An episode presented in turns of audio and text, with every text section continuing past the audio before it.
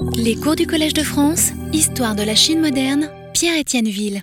Euh, comme je l'annonçais, je voudrais revenir une dernière fois euh, sur les désastres qui ont affligé, une dernière fois, euh, la dernière de cette année, qui ont affligé le Tiangnan dans les toutes dernières années des Ming, en faisant appel cette fois à un type de document à la première personne assez différent de ceux que j'ai cités jusqu'ici.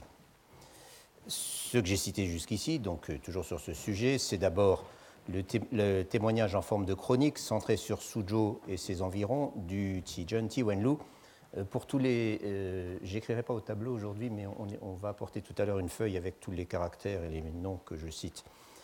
Euh, donc le Tijun Ti Wenlu. Ensuite, la dernière fois, j'ai cité des extraits de trois textes portant sur la préfecture voisine de Songjiang, donc les notes de Zheng Yuang, publiées sous le titre Io Piti qui ont une forte composante autobiographique. Euh, ensuite, l'autobiographie de Yao Tinglin, le Lin Yanqi, et enfin le Yue Shebien de Yemenju, qui n'est pas une autobiographie, mais qui est un traité systématique sur, sur Songjiang et surtout sur Shanghai, à la fin des Ming et au début des Qing, mais un traité où l'auteur fait constamment intervenir son témoignage personnel et ses souvenirs. Donc je ne reviens pas là sur tout cela. J'ai aussi cité, quoique assez brièvement, l'autobiographie de Ye Shaoyuan, dont je vais d'ailleurs avoir à reparler aujourd'hui.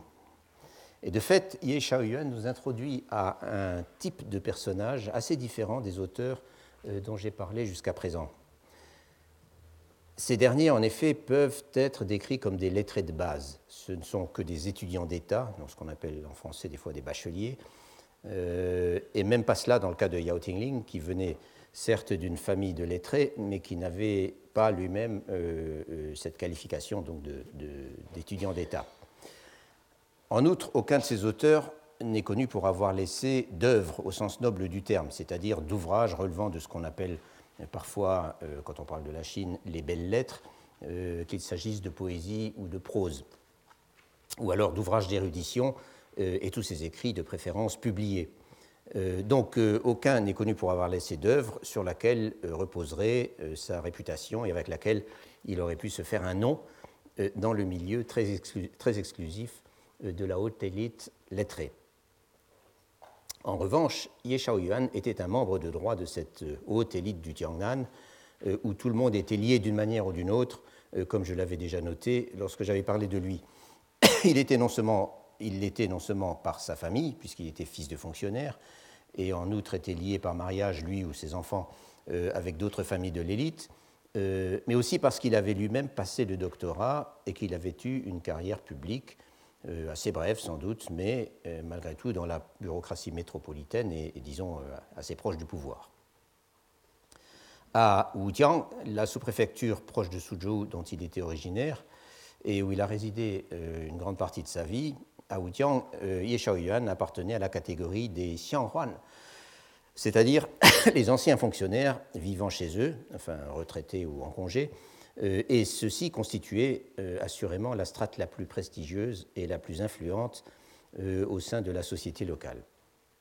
En outre, Ye Shaoyuan était un poète de renom. En bref, lettré en vue et ancien fonctionnaire, ou bien lettré ou ancien fonctionnaire, cette description euh, s'applique également euh, aux autres personnages euh, dont je parlerai aujourd'hui. Ces personnages, je m'y intéresserai donc à travers leurs activités charitables, ou mieux à travers leur militantisme charitable, pendant la grande famine de 1641-42 au Tianan. Mais pour mettre en contexte les textes dont je parlerai, je voudrais d'abord dire un mot, même sans trop m'étendre, des associations charitables euh, au sein desquels et par le moyen desquels ce militantisme trouvait le moyen de s'exprimer de façon euh, souvent efficace et surtout de façon organisée. Et comme je l'ai indiqué il y a huit jours, ma principale source sur ce sujet est l'ouvrage récent de Joanna Handlin Smith, euh, The Art of Doing Good, ou l'art de faire le bien. et même si je ne le précise pas à chaque fois, ce que je vais avoir à en dire de ces associations charitables s'inspire euh, pour une large part de cet ouvrage. Il ne s'agit pas, avec ces associations, de création ad hoc euh, qui auraient été suscitées par les événements dont j'ai parlé ces dernières semaines. Ou je dirais plutôt que le modèle n'a pas été créé à ce moment. Il existait et il avait été mis en application depuis deux ou trois décennies euh, au minimum. Et en fait, euh, les associations charitables n'ont pas été inventées spécifiquement pour combattre la famine. Elles l'ont été d'une manière euh, beaucoup plus générale pour venir en aide aux pauvres, aussi bien d'ailleurs sur le plan moral que sur le plan matériel. En effet, le but de ces associations était non seulement d'alléger la misère des, indigents, disons, faire, autant qu'il était possible de le faire, euh, mais c'était aussi, et par la même occasion, euh, ce but était aussi par la même occasion de contribuer à les éduquer dans les valeurs qui, pour tout confucéen conséquent, étaient au fondement même de l'ordre social. Au début des années 1640, donc, le concept de l'association la, de charitable existait, euh, les modes d'organisation avaient déjà été éprouvés, beaucoup de ceux qui devaient s'engager au moment de la catastrophe de 1641-42 pouvaient se prévaloir d'une certaine expérience du terrain. Et enfin, il existait une quantité d'écrits qui exposaient les principes, les méthodes et les réalisations de cette philanthropie d'un nouveau genre. Des écrits dont un certain nombre nous ont d'ailleurs été, euh, enfin, nous ont en fait été préservés, c'est pour ça qu'on peut en parler. La première question qui se pose, c'est bien sûr de savoir en quoi il s'agissait effectivement d'un genre nouveau de philanthropie. Ces écrits dont je viens de parler, qui étaient des écrits qui circulaient, qui étaient publics, qui étaient euh, des, imprimés, ces écrits fournissent une partie de la réponse. Sommairement, jusqu'à la fin du XVIe siècle, la charité était, essentiellement une affaire individuelle. Une affaire individuelle sans connexion directe avec le service de l'État euh, c'est-à-dire avec ce qui était attendu des serviteurs de l'État, même s'ils n'y étaient pas euh, indifférents à titre personnel, et par ailleurs sans implication forte pour ce qu'on pourrait appeler l'identité euh, de l'élite lettrée, c'est-à-dire l'image qu'elle se faisait d'elle-même. De plus, et c'est là, c'est là le point en fait, de plus, c'était une activité, la charité était une activité non seulement individuelle, mais dans l'idéal, c'était une activité qui n'appelait pas la publicité, une activité par le moyen de laquelle on n'était pas en principe supposé se faire valoir euh, socialement. Euh, le terme consacré, en effet, merci. Le terme consacré, en effet, euh, ce sont les actes de vertu cachés ou inde, donc que vous trouvez, on en est déjà à la septième ou huitième ligne de la page, mais tous les premiers noms c'était des rappels donc les actes de vertu cachée ou bienfaits secrets, si l'on veut. Euh, en d'autres termes, des actes qui étaient destinés à se gagner des mérites, euh, donc à, comme on dirait aujourd'hui, à améliorer son karma euh, et à s'assurer de bonnes rétributions pour soi-même et surtout pour sa descendance. Il s'agit bien sûr là de notions fondamentalement bouddhiques. La notion de bienfaisance secrète et individuelle n'a pas du tout disparu du vocabulaire ni des pratiques euh, à la fin des Ming ou après. Mais les associations philanthropiques qui sont apparues alors, à la fin des Ming, avaient, l'attitude exactement inverse. Elles recherchaient en effet la visibilité, principalement par l'écrit, sous la forme de pamphlets, de manuels, euh, de conférences ou de, discours, si vous voulez, dont les notes étaient publiées, etc. Et aussi sous la forme de stèles euh, gravées. Et tous ces écrits exposaient donc les actions et les principes des associations, et mieux encore, certains, notamment, et ça c'est tout à fait typique, les stèles, euh, fournissaient la liste nominale des responsables et des donateurs, parfois même les montants contribués par chacun. Autrement dit, euh, là, on, avait là pour les, pour les associations charitables un type de contenu qui est extrêmement répandu sur les stèles commémoratives depuis la fin des Ming, euh, spécialement quand les sponsors de ces stèles et des actions qu'elles célèbrent sont les fidèles d'un culte ou d'un temple particulier. La justification donnée à cette publicité des bonnes actions, c'était leur valeur d'exemple. Il s'agissait de mobiliser les gens, de les encourager à participer, euh, voire même de les encourager à créer des associations semblables dans leur propre localité. Et comme les membres des associations charitables euh, agissaient collectivement, euh, ils ne pouvaient pas être accusés de vendre leur propre réputation, comme on disait souvent, c'est-à-dire de faire leur propre publicité. Ce goût pour la publicité des bonnes actions, on le retrouve d'ailleurs, je le signale en passant, et de façon qui m'a toujours frappé et qui est un peu paradoxale, dans les monographies locales à partir du, justement, à XVIIe siècle. Les monographies locales qui comportent toujours euh, dans leurs chapitres des sections ou des chapitres euh, spécialement dédiés euh, aux, personnalités, charitables, disons, plusieurs appellations possibles. Aux personnalités charitables dont les actes soi-disant secrets de vertu, on dit bien, il a fait beaucoup d'actes de vertu, s'étalent justement à longueur de page. donc il y a une sorte de paradoxe. Et évidemment, c'était très prestigieux et très valorisant, socialement pour une famille d'avoir le nom d'un de ses membres euh, dans la monographie de sa propre sous-préfecture. Le type de philanthropie qui était prôné par ces associations inventées au XVIIe siècle se distinguait par ailleurs, et il se distinguait très explicitement, de la charité telle qu'on l'a pratiquée dans un certain nombre d'autres cadres, comme par exemple les structures de voisinage qui étaient supervisées par l'État, euh, ou euh, les institutions bouddhiques, c'est-à-dire essentiellement les temples, ou encore les lignages, euh, qui étaient susceptibles de pratiquer l'entraide euh, entre leurs membres plus ou moins fortunés. D'ailleurs, on en verra tout à l'heure un exemple. S'il fallait une définition, je dirais peut-être euh, d'abord que le ressort principal des associations philanthropiques ou charitables, c'était l'altruisme confucéen et la préservation de l'harmonie sociale. Même si, à titre individuel, beaucoup de participants étaient de fervents bouddhistes et entendaient certainement acquérir des mérites pour eux-mêmes euh, et pour leur descendance. Je dirais ensuite que, en dépit des relations étroites qu'entretenaient leurs organisateurs avec les fonctionnaires locaux, et eux-mêmes étaient souvent d'anciens fonctionnaires, ou au minimum euh, des titulaires de rangs académiques, donc ils avaient un accès euh, relativement facile à l'administration, en dépit aussi de leur collaboration occasionnelle avec l'administration, justement, notamment en période de famine, ces associations tenaient à maintenir leur indépendance. Enfin, troisième chose, il est important de souligner que leur rayon d'action était en général à l'échelle de la sous-préfecture, c'est-à-dire du Sienne ou du Zhou, euh, autrement dit d'une entité qui excédait largement l'horizon des communautés villageoises euh, ou même de ces bourgades, euh, qui étaient parfois des villes relativement importantes, qui parsemaient le paysage du Tiangnan. C'était une entité dont le centre et le symbole était toujours la ville murée euh, où résidait l'administration sous-préfectorale. Mais il y a plus, bien sûr. Les associations charitables de la fin des Ming se définissent aussi par leur organisation et par leur mode d'action.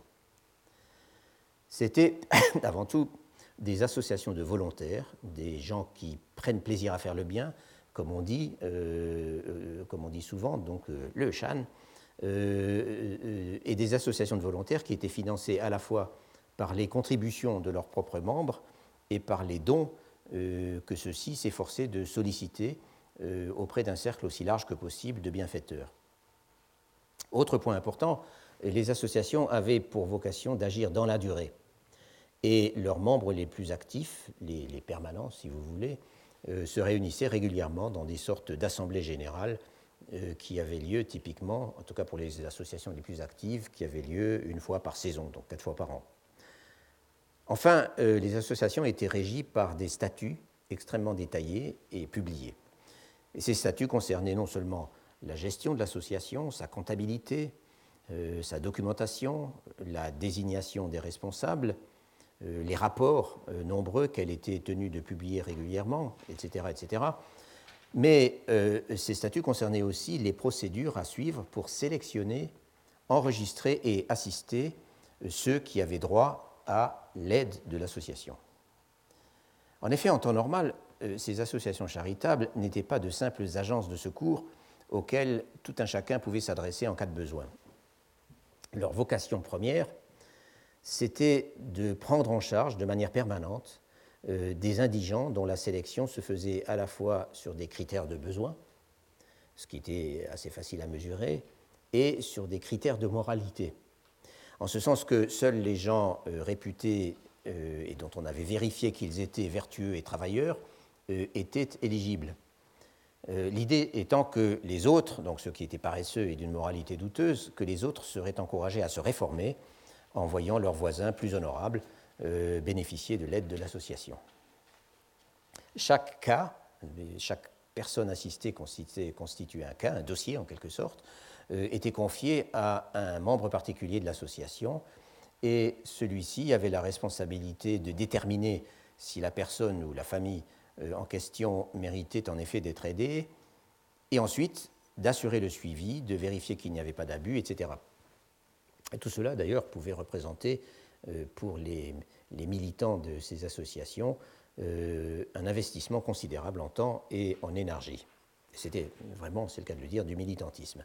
En d'autres termes, en régime de croisière, si je puis dire, une association charitable desservait ce qu'on pourrait appeler une clientèle accréditée et aussi une clientèle encartée puisque chaque personne sélectionnée pour être aidée recevait une sorte de carte d'identité ou de document d'identité euh, qu'elle devait présenter au moment des réunions de l'association euh, et sur laquelle étaient portées les sommes qui lui étaient remises à cette occasion. C'est-à-dire que chaque réunion, chaque assemblée générale, en fait, se, partageait en, deux, temps.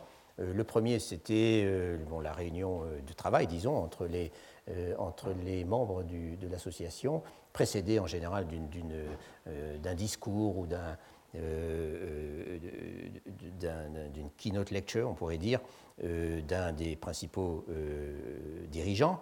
Et dans un deuxième temps, on organisait la distribution des aumônes à tous les gens donc, qui attendaient dehors avec leur papier d'identité. cela dit, on prévoyait aussi le cas où les assistés n'étaient pas en mesure de se déplacer pour toucher leur aumône, tels que les veuves, les gens qui étaient malades, etc. Et lorsque je parle de régime de croisière, je veux aussi dire qu'en principe, les activités des associations charitables n'étaient pas du tout limitées aux périodes de crise ou de disette, ou même simplement de cherté, puisque, comme je l'ai déjà noté plusieurs fois, les populations du Tiangnan étaient en règle générale extrêmement sensibles euh, au mouvement euh, des prix, des, des prix alimentaires, des prix des subsistances. Elle ne l'était pas euh, limitée à ces périodes parce que, aux yeux des maîtres à penser du mouvement, le but ultime des associations charitables, c'était l'édification morale des populations. L'aide matérielle dispensée aux indigents, qui d'ailleurs ne consistait pas seulement à distribuer de l'argent, mais consistait aussi, en théorie, pour un tiers du budget, du budget, consistait aussi à distribuer des cercueils aux familles trop pauvres pour en tirer décemment leur mort. Cette aide matérielle, donc, euh, n'était qu'un moyen. Or, si ce moyen pouvait être modulé en fonction de la conjoncture, en revanche, le travail d'éducation des masses, si je puis dire, ne souffrait aux yeux des organisateurs aucune baisse de régime. Cela étant, si tout ce que je viens de dire représentait le travail routinier de l'association, euh, il va de soi qu'en période de famine ou de, calamité grave, il fallait passer à, la vitesse supérieure et les choses pouvaient alors changé considérablement, euh, comme nous le verrons tout à l'heure.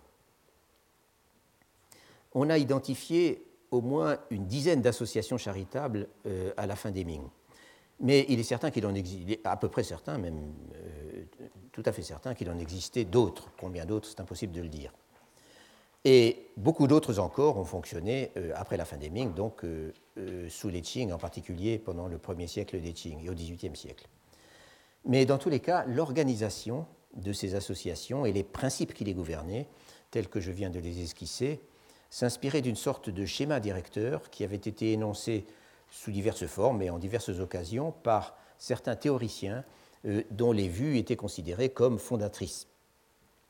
Il ne s'agissait bien sûr s'agit bien sûr pas ici de refaire une histoire qui est exposée en détail dans l'ouvrage de, de, de Smith, et sur laquelle d'autres auteurs d'ailleurs avaient déjà apporté des éléments importants.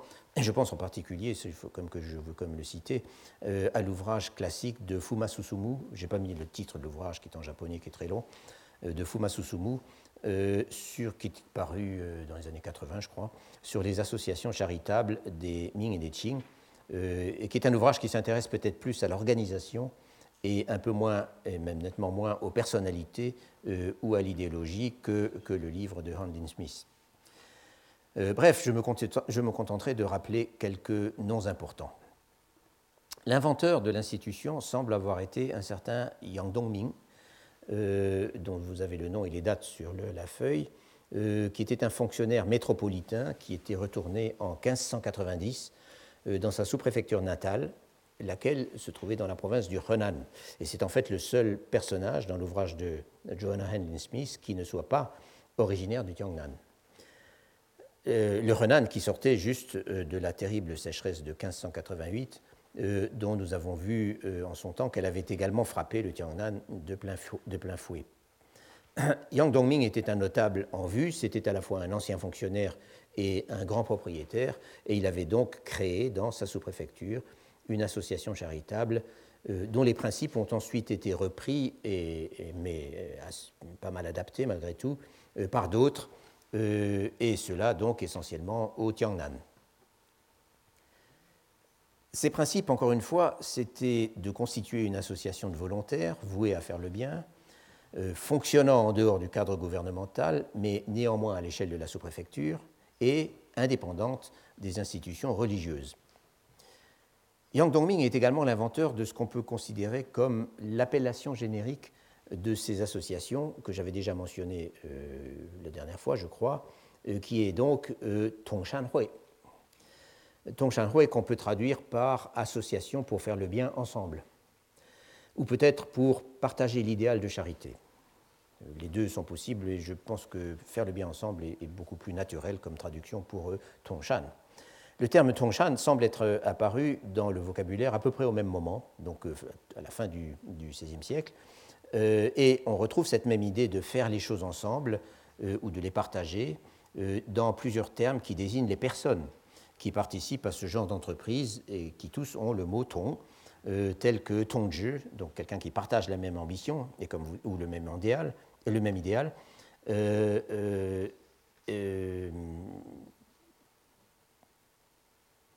qui, un mot qui, comme vous savez, a été adopté beaucoup plus tard pour signifier entre euh, par le Parti communiste en fait pour signifier camarade. Euh, un autre mot c'est jeune, c'est-à-dire quelqu'un qui partage la vertu d'humanité. Et ce mot, de façon intéressante, sert aujourd'hui à désigner euh, les collègues dans un bureau, par exemple, ou encore le mot tonha, qui donc c'est quelqu'un qui fait le bien. Ce sont des personnes qui font le bien ensemble et qui partagent le même goût de faire le bien. Voici donc pour une, partie de la terminologie et je pourrais aussi ajouter le mot, euh, à propos du mot euh, Tongjeun, qu'il existe plusieurs de ces associations qui portaient justement le nom de Tongjeun Hui. Euh, donc association de personnes partageant l'idéal d'altruisme. Cela étant, les deux maîtres à penser les plus influents dans le développement des associations charitables au Tiangnan sont un peu plus tardifs que Yang Dongming, et c'était en outre des gens beaucoup plus prestigieux euh, dans l'univers de la haute élite lettrée euh, qu'ils ne l'étaient. Et ils sont aussi beaucoup plus connus des historiens aujourd'hui. Je veux parler d'une part de Gao Panlong euh, et d'autre part, à peu près une génération plus tard, de son disciple Chen Longzheng. Euh, Et Gao Panlong et Chen Longzheng n'ont pas seulement fondé des associations charitables importantes dans leur sous-préfecture d'origine, le premier à Wuxi en 1614, le second à Tiashan, qui est au Zhejiang, qui dépend de la euh, préfecture de Tiaxing, en 1632. Euh, vous, avez peut-être encore euh, votre carte, mais c'est la même que celle-là, et donc vous pouvez voir, attends si j'arrive à voir la flèche, oui, Tiashan est ici, donc dans la préfecture de Tiaxing. Quant à Wuxi, j'en avais déjà parlé, c'est cette ville sur le Grand Canal, un peu au nord de Suzhou.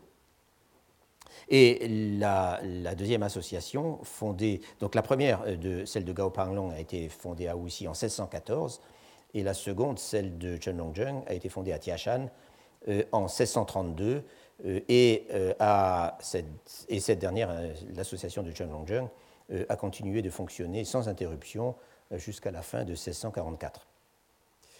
Gao Panlong et Chen Longzheng ont aussi et surtout publié sur le sujet des essais, des conférences et des modèles de règlement euh, qui ont eu une influence considérable. Et cette influence, on en a un exemple typique, euh, qui n'est d'ailleurs pas cité par les auteurs qui ont, qui ont euh, publié sur le sujet, un exemple typique avec Ye Shaoyuan, dont nous avons déjà parlé. Lorsque j'avais évoqué Ye Shaoyuan, j'avais noté que son autobiographie est plutôt tournée vers sa vie privée, sa vie familiale surtout, mais elle ne l'est bien sûr pas exclusivement. Euh, outre les pages nombreuses, détaillées et, très intéressantes que Ye Shaoyuan consacre aux deux années qu'il a passées comme fonctionnaire au ministère des Travaux publics à Pékin, euh, Ye Xiaoyuan parle aussi à l'occasion de ses responsabilités, qu'on pourrait dire sociales, chez lui, pendant les périodes justement où sa sous-préfecture natale de Wujiang, donc Wujiang, que vous devez tous connaître maintenant, qui est à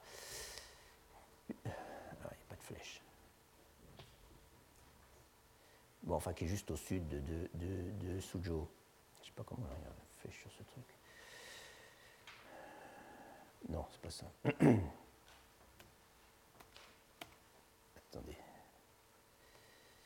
Bon, quand je ne suis pas sur ma machine. Euh,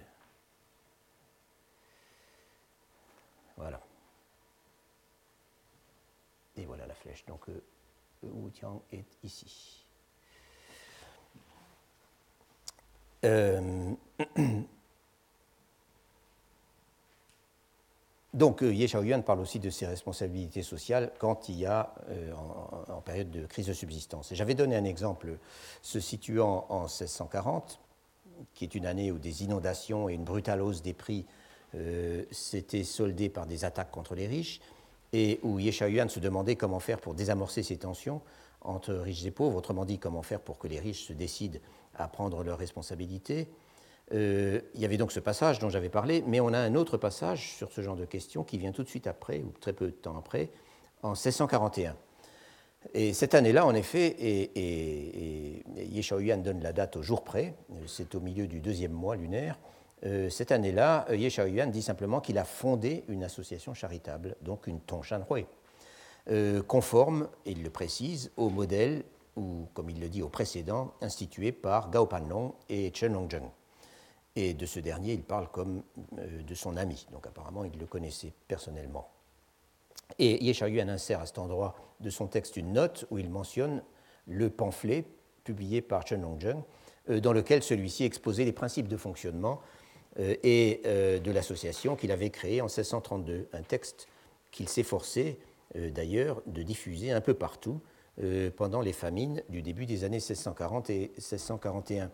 Et un texte qui semble avoir eu en fait beaucoup d'impact au sens où il a euh, euh, encouragé des gens dans diverses régions, enfin toujours dans la même zone, mais dans plusieurs sous-préfectures, à créer à leur tour des, associations charitables.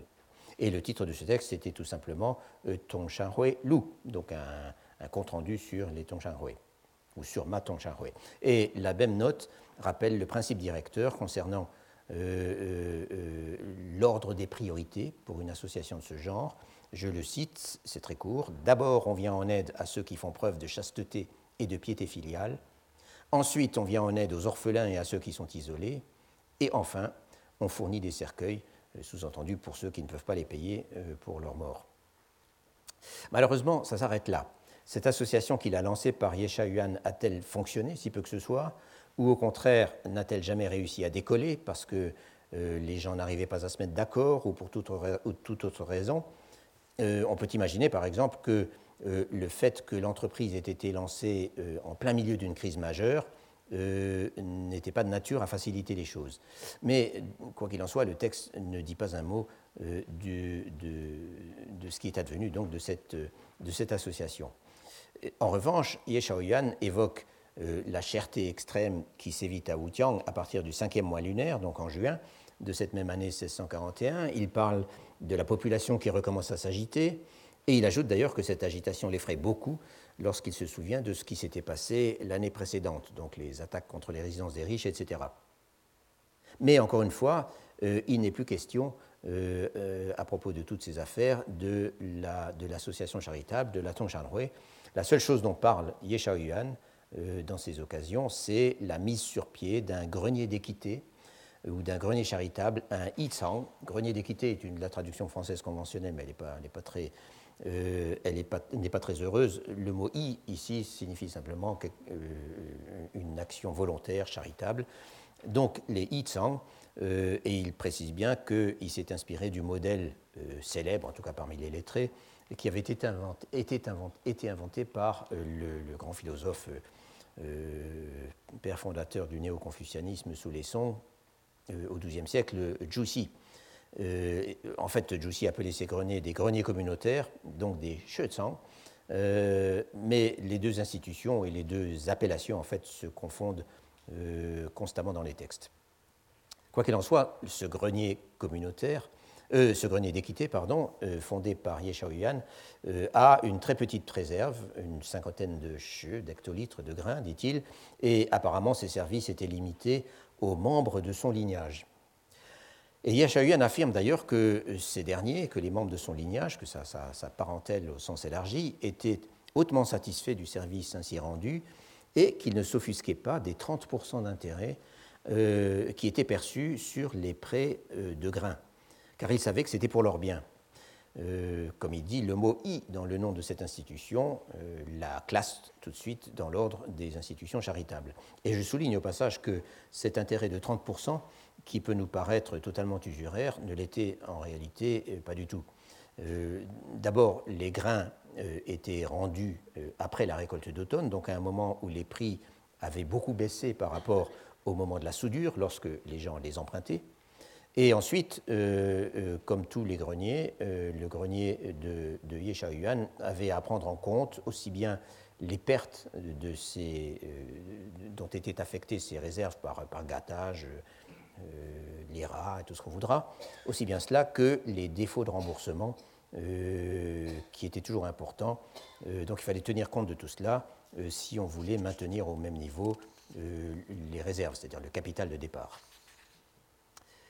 Ye Yuan explique aussi qu'il a pris l'initiative de mobiliser les riches dans sa campagne pour qu'ils vendent quelques réserves à prix réduit.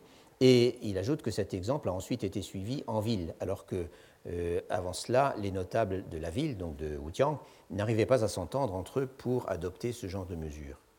Mais euh, après cela, euh, Ye Yuan ajoute qu'il en faudrait beaucoup plus euh, pour que tout cela, pour atténuer les misères du peuple, avec toutes ces catastrophes qui se sont abattues sur la région. Il parle bien sûr de la sécheresse, des sauterelles, des épidémies, toutes ces catastrophes dont le résultat est que le Tiangnan, malgré tous les lacs et toutes les rivières qui font habituellement sa prospérité, qui est un, pays de un comme on dit, c'est-à-dire un pays où il y a beaucoup d'eau, que le Tiangnan euh, est en train de subir le même sort que le Shanxi ou le Henan dans le nord, autrement dit, euh, quelque chose que l'on n'avait jamais vu ici. Euh, jamais vu ici. Yeshua Yuan écrit également à ses relations haut placées et il mentionne plusieurs suppliques aux autorités, en particulier pour faire accepter par le trône la commutation complète, il n'en demande, rien de moins, la commutation complète du tribut en grain, autrement dit que les gens puissent le payer en monnaie euh, la monnaie étant elle-même souvent euh, euh, donnée par les associations charitables et non pas en nature. donc la commutation complète du tribut en grain, cet impôt dont il dit une fois de plus et répète que c'est de loin le fardeau le plus lourd à supporter dans la région. Des suppliques donc qui ont été rédigées ou parfois réécrites par, par lui, par Ye Yuan. Et il se trouve en outre, il, il, il, enfin il le note au passage, il se trouve en outre que le gouverneur euh, en poste à Suzhou à ce moment euh, a passé le doctorat la même année que lui. Euh, c'est un camarade de promotion en quelque sorte, ce qui facilite toujours considérablement les démarches. Quoi qu'il en soit, ce qui ressort de tout cela, c'est d'abord la prégnance du modèle de l'association charitable pendant cette période, même si dans ce cas particulier, ce modèle ne semble pas avoir fonctionné, euh, si bien que Yesha Yuan s'est replié vers des modèles plus familiers et aussi moins collectifs d'intervention, euh, comme les prêts en grains ou les ventes euh, à, prix réduit. Ce qui ressort aussi de tout cela, même si c'est en filigrane, car ce sont des choses sur lesquelles Yesha Yuan ne s'apesantit jamais, c'est le leadership que, lui conférait sa position sociale et académique, et c'est également son adhésion manifeste à l'idéologie euh, qui sous-tendait le mouvement des associations charitables euh, de la fin des Ming. Cette idéologie est assez claire. Euh, Gao Panlong, l'initiateur le plus connu du mouvement, était également un des membres fondateurs de l'Académie Donglin, dans sa sous-préfecture natale de Wuxi. L'Académie Donglin, qui, comme j'ai eu l'occasion de l'expliquer à plusieurs reprises, a été pendant de longues années euh, à partir du début du XVIIe siècle, le foyer d'un mouvement d'opposition politique euh, prônant des valeurs confucéennes qu'on peut bien dire fondamentalistes.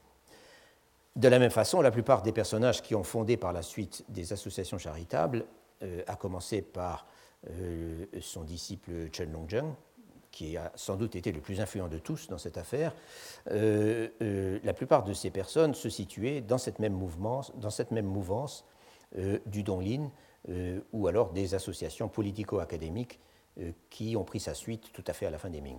En bref, il me semble clair que cette variante particulière et très idéologique de confucianisme colore euh, fortement le mouvement des associations charitables et plus particulièrement euh, colore fortement le comportement et les écrits euh, de ses promoteurs. À vrai dire, il est assez difficile ou à peu près impossible même de donner une définition simple de ce confucianisme très particulier. Pour m'en tenir au comportement, par opposition aux prises de position philosophiques que euh, dont, il n'y a pas lieu de parler euh, ici, euh, pour m'en tenir au comportement, je parlerai peut-être d'une combinaison dynamique entre deux mouvements, l'un vers l'intérieur, vers le soi, vers, vers, la personne, et l'autre vers l'extérieur, c'est-à-dire vers la société. D'un côté, on ne cesse de s'examiner soi-même, de se juger, d'essayer de se construire une personnalité morale impeccable, et de l'autre côté, il y a un très fort investissement dans la société et dans la politique, euh, si vous voulez, un mélange de compassion et d'interventionnisme. Et ces deux mouvements, euh, vers l'intérieur et vers l'extérieur, sont en combinaison dynamique, comme je l'ai dit, au sens où l'engagement dans le monde, l'action sociale et l'intervention politique sont en permanence informés par les valeurs morales fondamentales que l'individu s'efforce de cultiver en lui, euh, telles que, au premier plan, euh, la sincérité, c'est-à-dire Cheng, et l'altruisme, donc la, première de toutes les valeurs, le jeune. Mais au-delà de cela, les lettrés qui militent dans les associations charitables sont également emblématiques des contradictions de l'élite à leur époque, et particulièrement de l'élite du Tiangnan. Et c'est ce qu'a euh, montré très bien euh, Joanna Smith à propos des personnalités auxquelles est consacré son livre. Euh, la plupart de ces gens combinent leurs inquiétudes personnelles et leur engagement social avec un style de vie dispendieux, euh, et ceux qui s'astreignent sans concession à un style de vie réellement austère, et pas simplement austère pour la galerie, comme c'est le cas notamment de Gao Panlong, sont de toute évidence l'exception. De même, certains euh, se proclament végétariens, et là, Handlin Smith met bien en valeur la continuité entre les associations d'inspiration bouddhiste pour sauver les animaux, donc les fameuses Fang euh, qui étaient extrêmement populaires, donc euh, rejeter les poissons dans l'eau, etc., euh, qui étaient extrêmement populaires au sein de l'élite, donc d'une part, et d'autre part, les, les associations charitables qui avaient, elles, pour but de sauver les pauvres gens. Mais s'ils sont végétariens, comme je le disais, ça ne les empêche pas de vivre dans le luxe. De même encore, ces habitudes de raffinement et de confort, le fait d'avoir été élevé, si je puis dire, dans la soie, euh, n'empêche pas bon nombre des militants des associations charitables de se montrer capables d'un engagement physique, parfois étonnant, euh, particulièrement pendant les grandes famines de la fin des Ming, où il leur arrive de passer de longues périodes euh, sur le terrain, dans un, dans un environnement dévasté, misérable et parfois même dangereux. Enfin, beaucoup se singularisent par un sentiment aigu de l'injustice sociale au milieu de tant de crises. On pourrait presque dire un sentiment de solidarité euh, face au malheur, un sentiment était loin de partager tous ceux de leur milieu ou de leur classe. Ye Yuan, par exemple, a un passage où il tonne contre l'égoïsme de l'élite du Tiangnan, et en particulier de son, village, j'allais dire, euh, et euh, euh, son souci de préserver ses habitudes insensées de luxe, alors même que les pauvres gens n'ont d'autre choix que d'aller mourir dans les fossés. Comment, s'exclame-t-il, comment des messieurs distingués qui ont lu les livres des sages et des saints peuvent-ils rester la conscience tranquille? Et Joanna Hendon Smith parle justement précisément de mauvaise conscience, euh, de gens pour qui la frugalité n'était euh, certainement pas une valeur en soi, mais qui étaient embarrassés par leur propre richesse et euh, par le contraste qu'elle offrait avec toute la misère qu'ils voyaient autour d'eux, et qui de ce fait ont été poussés à l'action alors que rien ne les y obligeait. On pourrait aussi dire que le sentiment de compassion, né du spectacle de cette misère et même des horreurs dont étaient témoins les plus engagés pendant la grande famine de 1641-42, euh, les sort, ces gens, presque à leur corps défendant, euh, du cadre convenu de la bonne conscience confucéenne. Et les fait aussi aller, euh, donc ça c'est une chose, donc il y a une sorte d'actualisation, disons, ou de, réalisation de cette bonne conscience confucéenne qui était en grande partie, qui était très idéologique justement. Et c'est une chose. Et l'autre chose, c'est que ce sentiment de compassion les fait aussi aller au-delà de la simple peur du chaos social, autrement dit, de ce qui était pour beaucoup euh, de ces militants euh, la principale raison pour essayer de faire quelque chose. En tout cas, ces gens pétris de contradictions s'examinent et ils s'interrogent sur eux-mêmes, ils tiennent à jour le compte de leurs bonnes et de leurs mauvaises actions, et même de leurs bonnes et de leurs mauvaises pensées. Ils confient leurs débats de conscience à des journaux intimes, qu'ils soumettent ensuite à leur père pour en discuter. Et nous retrouvons donc là euh, cette source dont j'ai parlé euh, au début, les journaux. Il est en fait possible, pour la commodité, de distinguer deux types de contenus euh, dans ces textes, dans ces journaux, deux types de, contenus dont on peut dire qu'ils sont d'une certaine manière, dans ces journaux, qui sont d'une certaine manière le nec plus ultra des écrits à la première personne. Deux types de contenus. Il y a d'un côté ce dont je viens de parler, c'est-à-dire la confession intime et introspective. Et de l'autre côté, euh, alors qui est lui plutôt tourné vers l'extérieur, il y a euh, bah, ce qu'on trouve normalement dans un journal, c'est-à-dire le compte-rendu au jour le jour des événements qu'on a traversés, euh, des initiatives, des actions, des rencontres, des conversations ou que sais-je. Et dans le cas des personnages directement engagés dans la lutte contre la famine, on peut alors avoir affaire à un véritable journal de terrain.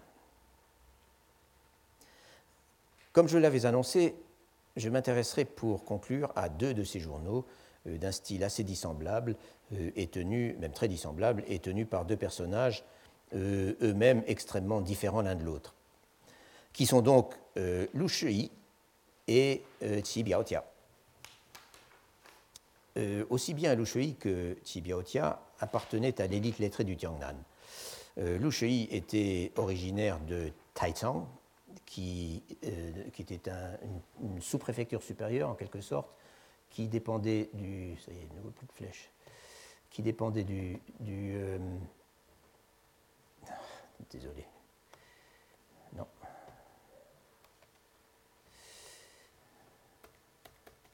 Oh, est-ce que c'est énervant. Voilà, et encore une fois. Voilà donc euh, qui se trouve ici, donc non loin de Shanghai. Euh, ici.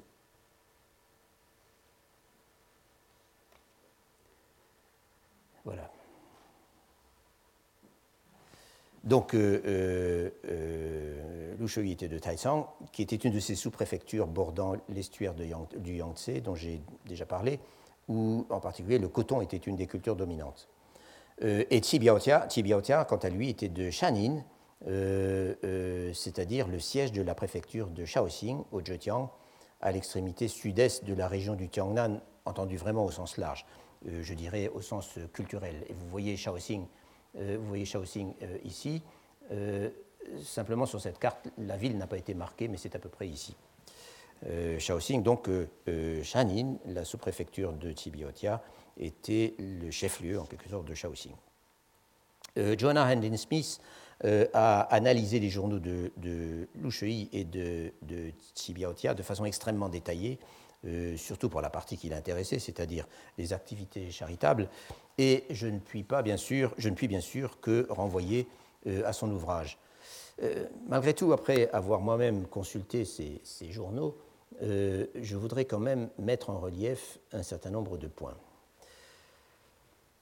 Par rapport aux autres leaders et inspirateurs du mouvement des associations charitables, et en premier lieu par rapport à Chi Biaotia, euh, Lu Shui était un personnage relativement modeste, euh, pour ne pas dire falot. Il ne semble pas être issu d'une famille particulièrement prospère ou prestigieuse. Il n'a jamais dépassé le grade d'étudiant euh, d'État qu'il a acquis à 22 ans, ce qui n'est pas particulièrement jeune. Euh, et il n'a donc pas eu de, carrière de fonctionnaire. Sans avoir eu l'occasion d'étudier Lushui de très près, mon impression reste malgré tout euh, qu'avant euh, la fin des Ming, s'il n'était pas sans réputation dans le milieu, cette réputation était avant tout locale et qu'elle reposait pour une bonne part sur ses nombreuses relations parmi les activistes confucéens du Tiangnan. La notoriété de Lu Shui en tant que penseur date plutôt de la deuxième moitié de sa vie sous les Qing, et c'est sous les Qing euh, que certaines de ses œuvres d'érudition et de réflexion ont commencé euh, d'être publiées. En revanche, les œuvres plus personnelles, comme son, journal, euh, qui sont restées, sont restées à l'état de manuscrit et ne sont parues qu'à l'extrême fin de la dynastie, car avant cela, ils auraient certainement risqué d'encourir la censure. J'ajoute qu'aujourd'hui encore, Lu Shui est considéré comme un des penseurs importants du début des Qing. Mais évidemment, ce n'est pas vraiment pour cela qu'il m'intéresse dans le cas présent, c'est euh, pour son implication dans le mouvement des associations charitables euh, de la fin des Ming. Donc voilà pour Lu. Quant à Xi Biaotia, il présente un profil totalement différent. Pour faire simple, je dirais qu'il est né avec une cuillère d'argent dans la bouche, qu'il était incroyablement brillant et que pendant sa courte vie, euh, il s'est suicidé à 43 ans pour ne pas avoir à servir les Qing, pendant sa courte vie, il a eu le temps de devenir une véritable star euh, dans le milieu des lettrés et des fonctionnaires du Tiangnan. Le père de Qi Biaotia était non seulement lui-même fonctionnaire, c'était aussi un bibliophile qui possédait une énorme collection. Qi Biaotia avait tout d'un enfant prodige en politique. Euh, dès ses jeunes années, il s'était familiarisé avec les milieux de l'administration en accompagnant son père dans ses fonctions. Il avait passé l'examen provincial à 16 ans, ce qui est un vrai tour de, force, euh, et le doctorat euh, à 20 ans, en 1622. Et pour sa carrière, euh, il avait tout de suite été engagé dans la voie rapide, c'est-à-dire qu'il avait eu comme premier poste un poste de juge préfectoral. Au Foutienne, les postes de juge préfectoral étaient toujours, enfin, pouvaient être, si les gens y, réussissaient, l'amorce d'une carrière brillante et rapide. Donc il avait commencé comme juge provincial à, euh, juge préfectoral pardon, au Foutienne, puis il avait été promu au Sansora à Pékin, et enfin, il avait reçu un poste de juge provincial à Suzhou euh, pendant les années, pendant quelques mois, en 1633, un poste qu'il avait quitté euh, pour aller prendre soin de sa vieille mère. il reste, euh, reste après cela neuf ans au pays natal, à Shaoxing donc, et c'est à la fin de cette période qu'il participe aux opérations contre la famine, dont je dirai un mot tout à l'heure. Il reprend du service en 1644, euh, mais en fait, il n'a même pas le temps de prendre son poste, puisque c'est exactement au moment où Pékin est euh, capturé par les rebelles de Li Zicheng. pendant un certain temps, ou un temps assez court, en fait, Biaotia va servir les Ming du Sud, repliés à Nankin, en tant que gouverneur de Suzhou et de Songjiang. Mais il démissionne assez rapidement euh, parce qu'il a trop d'ennemis à la cour de Nankin, qui était fameuse, euh, qui restait fameuse pour sa corruption et pour ses intrigues. Euh, et au moment de la conquête du Zhejiang par les Qing, donc du Zhejiang où il est rentré chez lui, euh, Biaotia refuse de les servir et il se donne la mort par noyade. Biaotia semble avoir impressionné, voire ébloui, tous ceux qui l'ont approché, par sa compétence, par son caractère, par son énergie, euh, mais aussi par son élégance et je dirais par sa classe. C'était de toute évidence un représentant éminent de cette haute société raffinée et luxueuse euh, de la fin des Ming euh, au Tiangnan dont j'ai souvent parlé. Le Ti Wenlu contient un paragraphe dithyrambique sur son passage à Suzhou en 1633, un passage, un paragraphe qui célèbre en particulier sa détermination contre les mauvais éléments, c'est-à-dire contre les voyous, comme on les appelait, ces mauvais jeunes dont j'ai parlé. Euh, Tibiaotia en arrête quelques-uns de particulièrement virulents qui se croyaient à l'abri des poursuites et il organise une séance dans le principal temple taoïste de la ville, en présence des notables et de la population, une séance au cours de laquelle il fait bastonner à mort une centaine de ces personnages et tout le monde est ravi.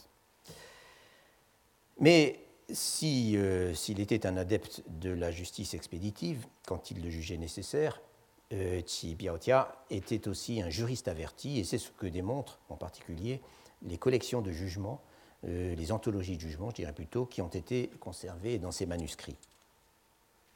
Ces manuscrits, la plus grande partie, euh, euh,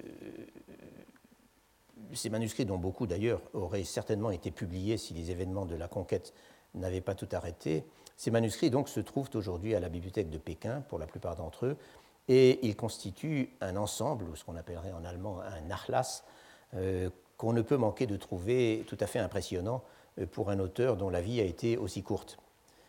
Euh, ils ont en fait aujourd'hui, ils sont beaucoup plus accessibles aujourd'hui, une bonne partie d'entre eux, parce qu'ils ont été en partie donc publiés ces dernières années, soit sous forme de reproduction photographique, soit même sous forme d'édition typographique. En fait, je, ne mentionnerai aujourd'hui que le texte qui nous concerne directement, qui est donc euh, l'immense journal de Tibiaotia, euh, qui couvre les années 1631 à 1642, chaque année constituant en fait un, titre à part. Euh, il existe de ce journal trois manuscrits différents, dont deux sont préservés comme ouvrage rare et ultra précieux parce que c'est un héros local au Zhejiang, et un troisième euh, à la Bibliothèque nationale de Pékin. Et ces trois manuscrits, apparemment, euh, présentent beaucoup de variantes. Il existe également une édition typographique euh, qui a été publiée en 1937 à Shaoxing sous l'égide d'un des descendants de Tsibiaotia, donc la famille était toujours là. et cette édition de 1937 était évidemment vouée à, comment dire, à, participer à la, à la à la gloriole, si vous voulez, de Shaoxing et de, son, euh, et de qui était un de ses fils les plus euh, euh, réputés. En tout cas, les deux types de contenus dont je parlais tout à l'heure se retrouvent aussi bien dans le journal de Lu Shui que dans celui de Tsibiaotia, mais avec des dosages et avec un équilibre assez différent. Pour ce qui est de s'auto-analyser, et de se perdre dans la contemplation et dans l'évaluation de ses propres actes et de ses propres pensées, et de tout mettre par écrit, euh, semble avoir été une sorte de champion toute catégorie. En plus du journal, dont je vais tout de suite parler, nous, avons, nous savons qu'il a consacré une quantité considérable de textes, euh, souvent euh, commencés à des moments différents de sa vie, mais souvent rédigés en parallèle, à la notation au jour le jour de ses sentiments, de ses idées, de ses actions, de ses lectures, de ses conversations, ou encore des propos euh, échangés avec ses frères ou ses amis, comme il les appelle quand il dit ses frères, Xiong, ce sont bien sûr ses, amis, ses collègues, car cette dernière, ce dernier aspect était extrêmement important pour lui, dans la mesure où un des traits dominants de sa personnalité et de son style, c'était le goût de la vie associative, pourrait-on dire. Le goût des réunions entre pairs, des visites et des parlottes. Euh, et il n'a cessé pendant toute sa vie de créer des sociétés, des amicales, des cénacles, euh, et ainsi de suite, de toutes sortes, euh, ou s'il ne les créait pas, d'en être membre. Et de ce point de vue, la Tongshanhui, donc l'association charitable de Taizang, n'est qu'un exemple parmi d'autres. Et tout cela, la manie de s'examiner soi-même sous toutes les coutures et de noter tout ce qu'on fait, les contacts avec toutes sortes de personnes, etc. Tout cela, on le trouve aussi dans son journal. Et je crois que ce document, euh, que je trouve assez remarquable, mérite au passage une brève présentation. La première chose à préciser, c'est que ce journal de Louchei, qui n'est donc qu'un seul des nombreux textes au jour le jour qu'il a rédigé pendant sa vie, ne couvre qu'une très courte période, du 3e au 12e mois lunaire euh, de la 14e année Chongzhen, c'est-à-dire en gros euh, d'avril 1641 à janvier 1642. La deuxième chose à préciser, c'est son titre. Euh, ce journal s'appelle le Lu, qu'on peut traduire, un titre qu'on peut traduire par quelque chose comme compte rendu de ma volonté d'apprendre. et là, le mot, important, c'est bien sûr Xue, l'apprentissage. Et, vous noterez qu'on retrouve dans ce titre la même idée de ne jamais cesser d'apprendre euh, que l'on trouvait déjà dans l'autobiographie de Sujetio, euh, qui s'appelait, comme vous vous en souvenez certainement, le Suepu, donc le compte-rendu d'un apprentissage. Et de fait, ce qui structure entièrement le texte de Lushui, son journal, c'est l'accumulation des expériences notées systématiquement en distinguant euh, ce qui est bon et ce qui est mauvais. Et ce qu'il appelle quelque part au début du texte, il dit Je note les bonnes choses, ti shan, et je note les mauvaises choses, les, péchés, si vous voulez, Tigo. Pratiquement chaque jour, à chaque entrée plutôt du journal, la date est suivie de l'indication, euh, sous-entendu aujourd'hui, le sérieux à dominer ou au contraire le relâchement à dominer. Donc il fait une sorte de, bilan moral de sa journée. Soit euh, respectivement Xing Sheng, donc Sheng c'est vraiment c'est positif, hein, il y a une majorité de sérieux ou une majorité de relâchement. Euh, tai Sheng, Lu Shui précise aussi jour après jour où il a dormi soit à l'école, puisqu'il était à cette époque précepteur d'un groupe d'enfants, soit seul, c'est-à-dire pas avec ma femme. Et c'est qu'en effet, Loucheuil était à ce moment dans sa troisième année de deuil, après la mort de son père, euh, mort qui lui avait causé un tel désespoir qu'il avait un moment envisagé de se donner la mort lui-même. Mais s'il avait finalement renoncé à une telle extrémité, il avait au moins fait le vœu, euh, conformément aux prescriptions rituelles, de ne pas pénétrer dans la chambre de sa femme pendant toute la durée du deuil, autrement dit de rester chaste. Et il mentionne dûment, vers la fin du texte, euh, le jour où il dort de nouveau avec elle, puisque son deuil est fini. Mais avant cela, donc, il dormait seul, et pendant qu'il dormait, il rêvait, forcément, et là encore, il note dûment la qualité de ses rêves à la fin de chaque journée. Euh, quand il n'a rien rêvé, il le dit aussi. Euh, dans le meilleur des cas, ses rêves sont corrects, c'est-à-dire Jung, où ils sont purs, Qing, mais il arrive aussi qu'il soit désordonné, za, un mot qu'il emploie beaucoup euh, quand il critique son propre comportement, et je ne vois pas très bien ce qu'il veut dire, sans doute des pensées un peu, euh, un peu mêlées. Euh, ou alors même, ses rêves sont, franchement pervers, c'est-à-dire si, là, évidemment, c'est très mauvais. Mais ce qu'il contenait, ces rêves, euh, ne nous le dit presque jamais, et certainement pas quand ce sont des rêves dont il n'a pas à se louer. Mieux que tout cela, Loucheli fait suivre chaque période de dix jours, donc chaque chune, chaque décade, la, période de jour qui correspond à notre semaine, sauf qu'il y a dix jours, euh, fait suivre chaque période de dix jours d'un bilan systématique. Et là, plutôt qu'une longue explication, euh, je crois que le mieux est encore de vous donner un exemple euh, concret, choisi au hasard. Alors, est-ce que ça va marcher? Oui, voilà. choisi au hasard dans le courant de l'autobiographie. Alors dans, ce, dans, cet exemple, vous pouvez voir euh, plusieurs choses. D'abord, le, début, euh, la page de droite, disons, euh, et la fin en fait de la, du journal pour la, la, décade qui va être maintenant, dont il va maintenant faire le, bilan. Alors vous pouvez, ceux d'entre vous qui pouvez lire ce, ce, texte, voyez tout de suite, d'abord tout à fait à droite, euh, il dit euh, C'est une bonne journée, hein, euh, j'ai dormi seul, Mongjong et mes rêves étaient corrects. donc ça, c'était à la fin du 18e jour. Le 19e jour, il n'indique pas, contrairement à l'habitude, si la correction ou au contraire le, relâchement ont dominé. Mais ensuite, il raconte alors des faits, de faits divers, de la, des faits de la vie courante, disons, un ami, enfin un personnage qui vient lui lui offrir une vieille édition de, l'histoire des trois royaumes, euh, qu'il renvoie parce que c'est trop cher. Euh, il essaye d'échanger, d'acheter du gris, mais il n'y arrive pas. Euh, il dit aussi, alors là, vous voyez, voilà, Shang donc le matin, Xin Shao Chuju, ça j'aime bien cette expression, ce Chuju, on ne sait jamais très bien comment traduire, c'est entrer et sortir. Donc il veut dire, dans mon cœur, ça, bougeait un peu, hein, d'une certaine manière, donc il devait encore avoir des mauvaises pensées. Mais Xiao Shenxing, l'après-midi, c'était tout à fait pur.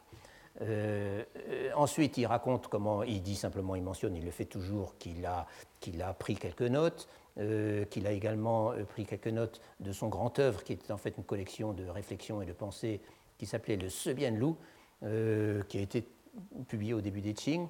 et à la fin de la journée, il, il, dort à l'école, donc Guan et de nouveau, ces rêves sont corrects.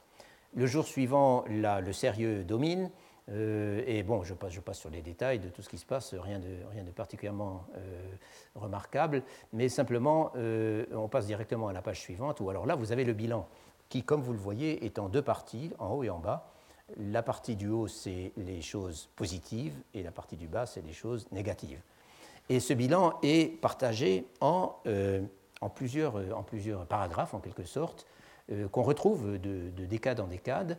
Euh, ça commence donc par que je, suis, ce qui signifie tout ce qui concerne l'étude et la réflexion, ses travaux, ses recherches en quelque sorte. Ensuite, vous avez la sincérité dans, ses pensées. Oui, enfin, vous voyez après, hein, Cheng de Xue. Ensuite, Cheng Xin de Xue. Et chaque fois, c'est Xue, hein, mes, mes, recherches, mes études pour, mes efforts pour apprendre. ensuite, vous avez donc la, rectification des pensées, Cheng Xin. L'entrée suivante, c'est Xiushan Je Xue. Donc, des Xiushan est difficile à traduire. C'est euh, la culture de la personne, c'est-à-dire tout ce qui concerne le comportement. Et on peut voir que là, il dit que pendant la décade, Schutting ou Feili, dans euh, les personnes, tout ce que j'ai vu et tout ce que j'ai entendu, euh, j'ai toujours observé, disons, la, correction, la correction rituelle. Mais dans la partie inférieure, négative, il avoue aussi que Xunzhong Yendong Yo Xiao Tzu euh, pendant cette décade, dans mes paroles et dans mes, actes, il y a eu quelques, petits problèmes, hein, quelques défauts. Euh, et euh, le 20e jour, donc c'est ce qu'il raconte d'ailleurs à la fin de la page précédente, pendant le banquet qui a eu lieu au 20e jour, il semble que j'étais un peu sous. Et en effet, à la page suivante, il dit, à précédente, il dit qu'il a très peu bu, mais qu'il est complètement vraiment un peu parti. Et il se promet évidemment de faire beaucoup plus attention euh, à, l'avenir. Et puis, la page suivante que je n'ai pas photographiée, vous avez encore deux autres sections qui sont la mise en ordre de la famille, euh, Chitia, donc tout ce qui concerne ses relations à l'intérieur de la famille, et enfin l'ordre dans le monde, avec ce, mot un peu Juping, donc euh, gouverner et rendre pacifié, qui concerne en fait les activités publiques et sociales. Et donc à chaque fois, euh, on trouve les éléments positifs en haut euh, et les éléments négatifs euh, en bas. parmi ceux-ci, vous avez également que, par exemple, dans la première section, qui dit la section sur les études et l'apprentissage, il dit que des choses dont il a, des, disons, des conférences, des choses dont il a discuté sur le sens de Shui, je pense que c'est le sens du, livre des, euh, des documents donc du Changshu. Euh, tout, hein, il, y a, des tas de choses que j'ai oubliées, donc c'est pas bien. Euh, ensuite, vous avez Xunzhong Puneng ou Zanian, ça c'est dans la section sur la sincérité, ça aussi c'est assez joli. Pendant, la, pendant cette décade, je n'ai pas été capable de ne pas avoir quelques pensées mélangées. Et de même, il note que le 14e jour de cette décade, enfin, donc le quatrième jour de la décade, euh, il a eu des rêves là aussi un peu mêlés. Cela étant, euh, ce moralisme exacerbé qui trouve ses sources dans la grande étude, le euh, et dans le néo-confucianisme des sons, et que j'hésiterai malgré tout, en dépit de beaucoup de ressemblances, à assimiler à la peur du péché et à l'obsession du salut dans le christianisme, surtout dans le cas de Lu Shui, qui, contrairement à quelqu'un comme Ye Yuan, par exemple, ne semble pas s'être beaucoup intéressé au bouddhisme, euh, ce moralisme exacerbé, donc cette énergie dépensée pour être sûr qu'on ne s'écarte pas de la voie juste et qu'on conserve le contrôle de son destin, tout cela qui domine le texte n'empêche pas une masse considérable d'informations et d'observations de toutes sortes de se glisser au passage, euh, toujours sous la forme de notations ou de remarques extrêmement sobres et même euh, dont la sobriété confine parfois au style télégraphique. Pour revenir à notre sujet, euh, Lu Shui parle assez souvent de l'association charitable de Taizang, donc la Tongshanhui, dont il semble avoir été l'un des membres les plus influents et les plus actifs, et à mon avis beaucoup moins marginal que ne l'affirme Jonah Hendon Smith. Euh, après tout, il avait le statut d'étudiant, et même si l'association était placée sous l'égide à la fois de son fondateur, qui était un docteur et un ancien fonctionnaire très bien connecté, euh, à qui on demandait de venir faire des keynote lectures aux assemblées générales, euh, donc sous l'égide de son fondateur et également du magistrat de Taizong. Euh, malgré cela, l'essentiel du travail n'en était pas moins confié aux étudiants confucéens de la ville, c'est-à-dire à Lu et à ses collègues. Et évoque ainsi les missives qu'il adresse aux magistrats sur les affaires de l'association, ainsi que les assemblées générales euh, auxquels assiste le magistrat et qui se tiennent au temple du dieu de la ville, c'est-à-dire au Miao, dont j'ai déjà parlé, euh, euh, assemblées à l'occasion desquelles donc les personnes protégées par l'association viennent prendre leurs aumônes, et ceci d'ailleurs dans un assez grand désordre que Louchui critique beaucoup. Il parle également des discussions entre les membres de l'association qui sont loin d'être toujours d'accord entre eux. Il parle des luttes d'influence aussi et il ne ménage pas ses critiques envers certains de ses collègues quitte à se réconcilier avec eux un peu plus tard. Enfin, dernière chose, Shui parle des efforts de certains, dont lui-même, pour faire admettre parmi les clients de la Tongxinhui des parents à eux, en général des lettrés appauvris, qui sont, affirme-t-il, en train de mourir de faim.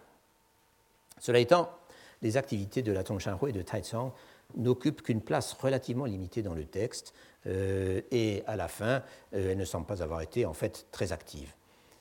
En réalité, il en est surtout question aux alentours des deux assemblées générales qui se sont tenues en 1641 euh, au quatrième et au dixième mois lunaire.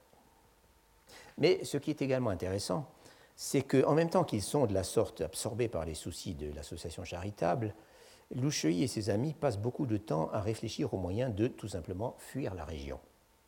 littéralement de faire retraite dans un endroit à l'abri, pidi, euh, où il pourrait, c'est une expression consacrée pour dire qu'on va se mettre à l'abri, pour, euh, et pour faire retraite donc dans un endroit à l'abri où il pourrait étudier tranquillement euh, en, attendant des temps meilleurs comme le font des lettrés retirés, des ermites si vous voulez.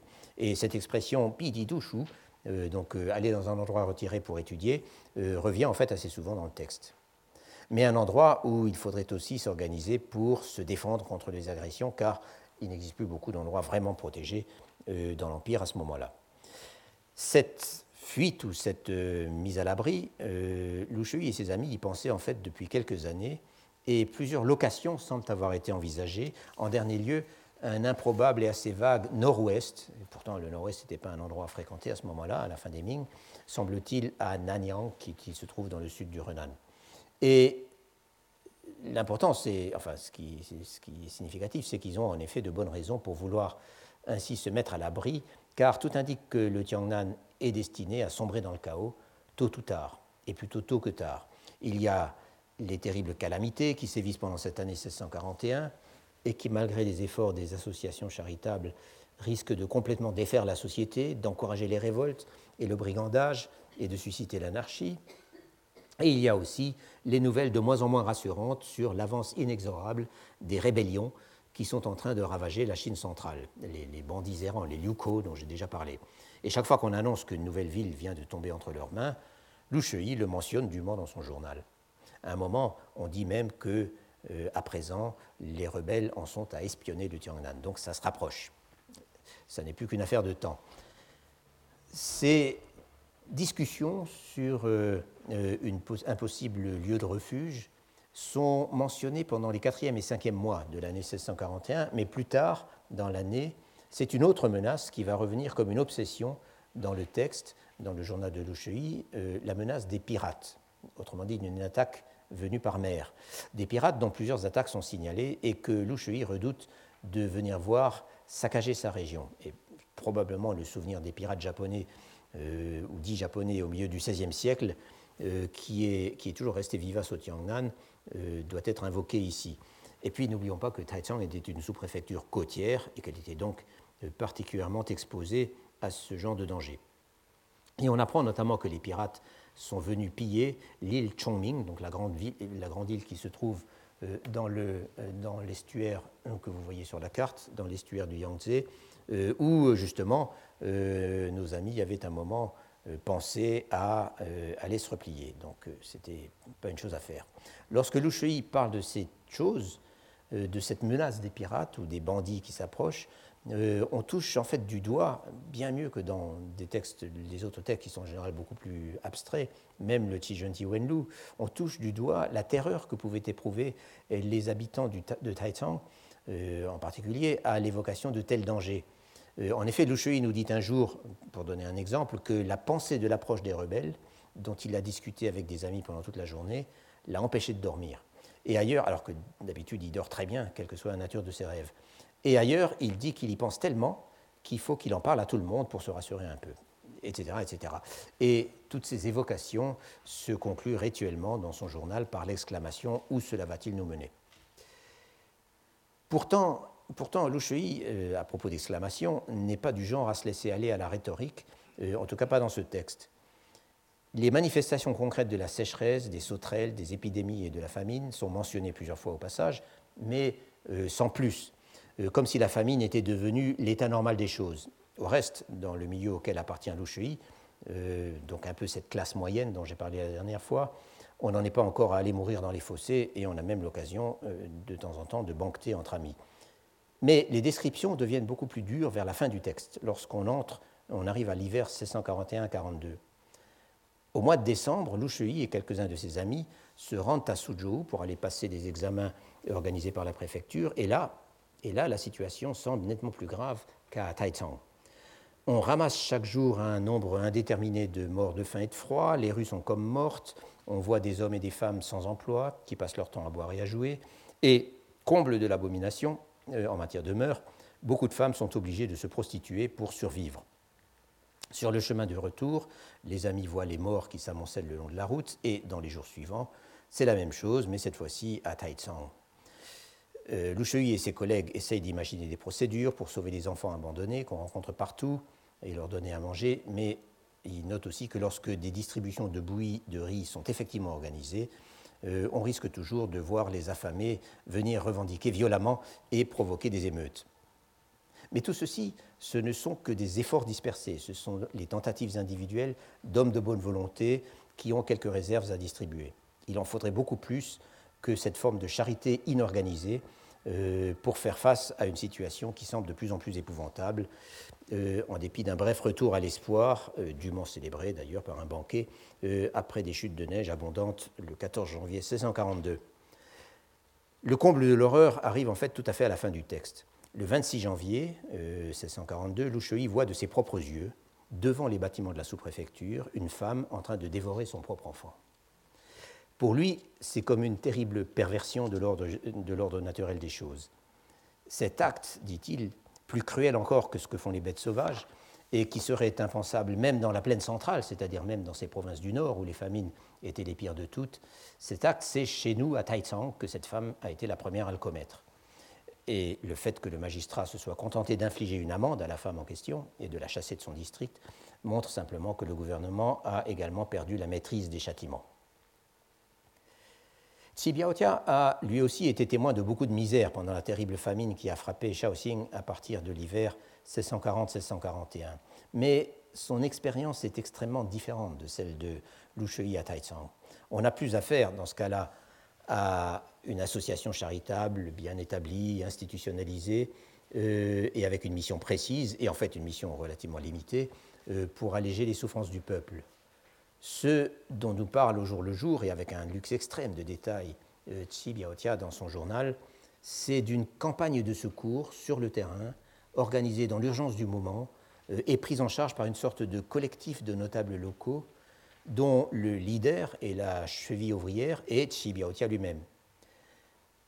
Mobiliser l'élite de la sous-préfecture et tous les 100 grades qui constituaient la masse de manœuvre, lever les fonds, organiser les campagnes d'achat de grains, planifier les opérations d'enquête sur les besoins et de distribution des secours, superviser leur, exécution, rédiger au passage une quantité infinie de directives, de registres de rapports, courir partout où on est appelé pour régler les problèmes et houspiller tout le monde, et enfin, et ce n'était pas le moins important, assurer l'indispensable coopération avec les autorités.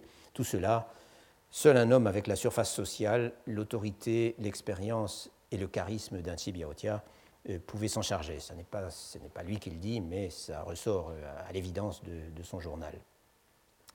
Comme le montre remarquablement bien Joanna Hendon-Smith, l'avantage inestimable du journal de Tsibiaotia, c'est qu'il fait en quelque sorte le pont entre le monde des fonctionnaires et celui des bienfaiteurs anonymes, ces gens dont les noms sont certes cités tout au long du journal, mais dont on ne sait par ailleurs rien du tout.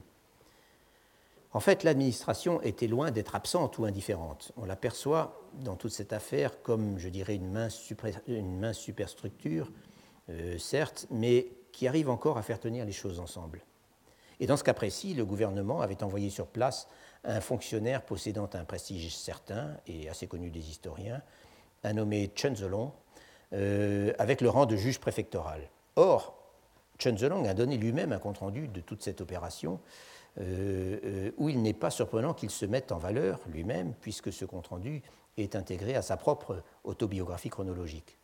C'est en quelque sorte la vision officielle, vue d'en haut, euh, dans laquelle l'administration rétablit l'ordre, s'occupe efficacement des populations affamées, mobilise et organise les riches qui ont des réserves, et ainsi de suite, et à la fin se félicite du résultat, résultat exprimé en quantité de secours distribués et en nombre de vies sauvées, c'est toujours très précis, et à travers quelques formules convenues et bien senties. À quoi s'ajoute que le principal but a été atteint, à savoir qu'on a évité l'explosion sociale une sorte de scénario idéal, si vous voulez, de scénario modèle, et d'autant plus méritoire que la situation que Chen Zelong a rencontrée à son arrivée dans la région, et il en parle donc dans son autobiographie, euh, lorsqu'il s'est retrouvé confronté en race campagne au milieu de la neige à une foule menaçante, euh, était en effet assez peu rassurante.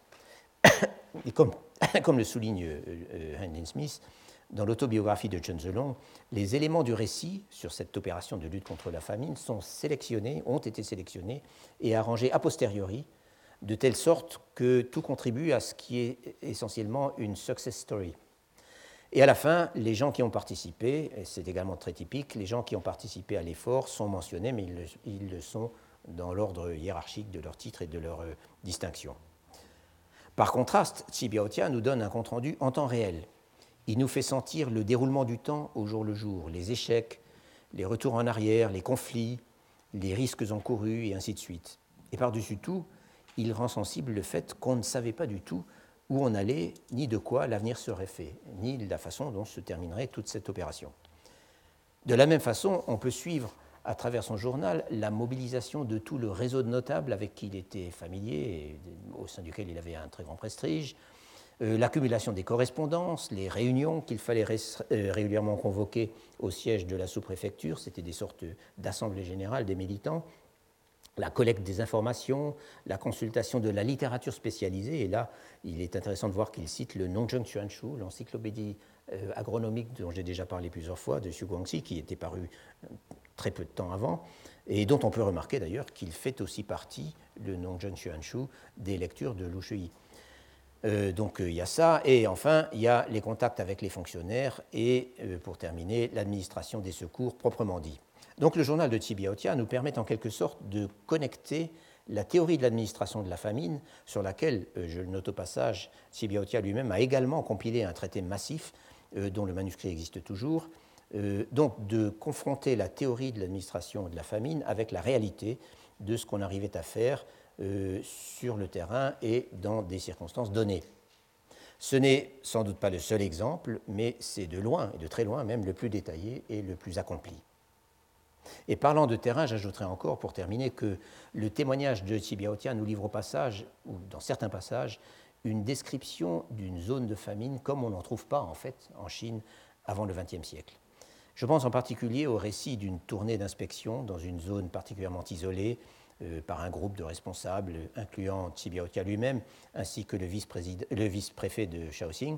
Une tournée qui dure plusieurs jours et au cours de laquelle les voyageurs progressent péniblement dans un paysage dévasté par la sécheresse et largement déserté pour rencontrer de loin en loin des villages affamés euh, où quelques compagnons de route essayent, euh, comme ils peuvent, de distribuer des secours.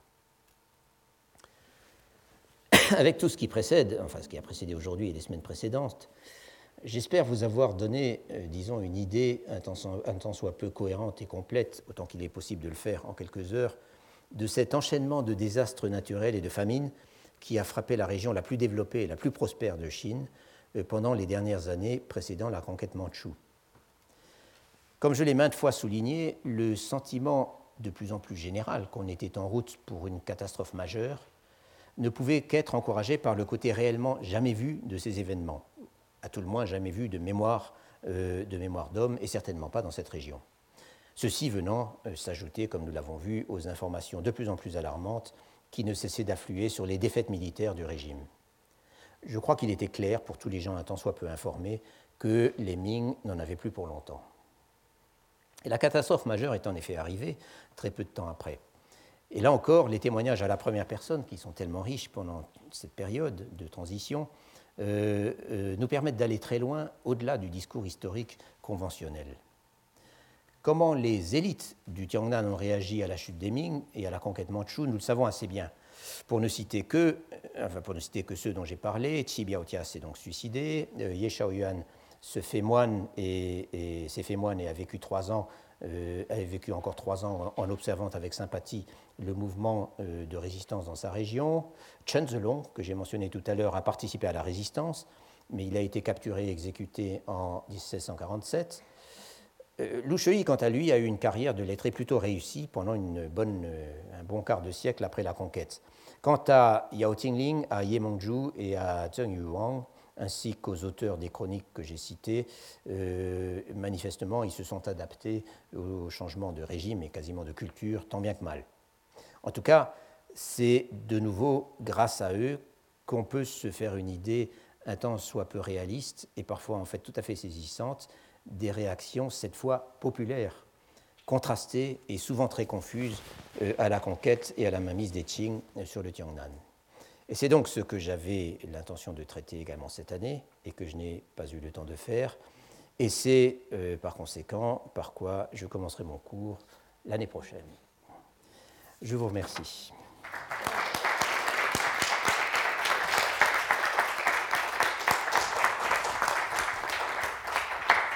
Retrouvez tous les contenus du Collège de France sur www.colège-2-france.fr.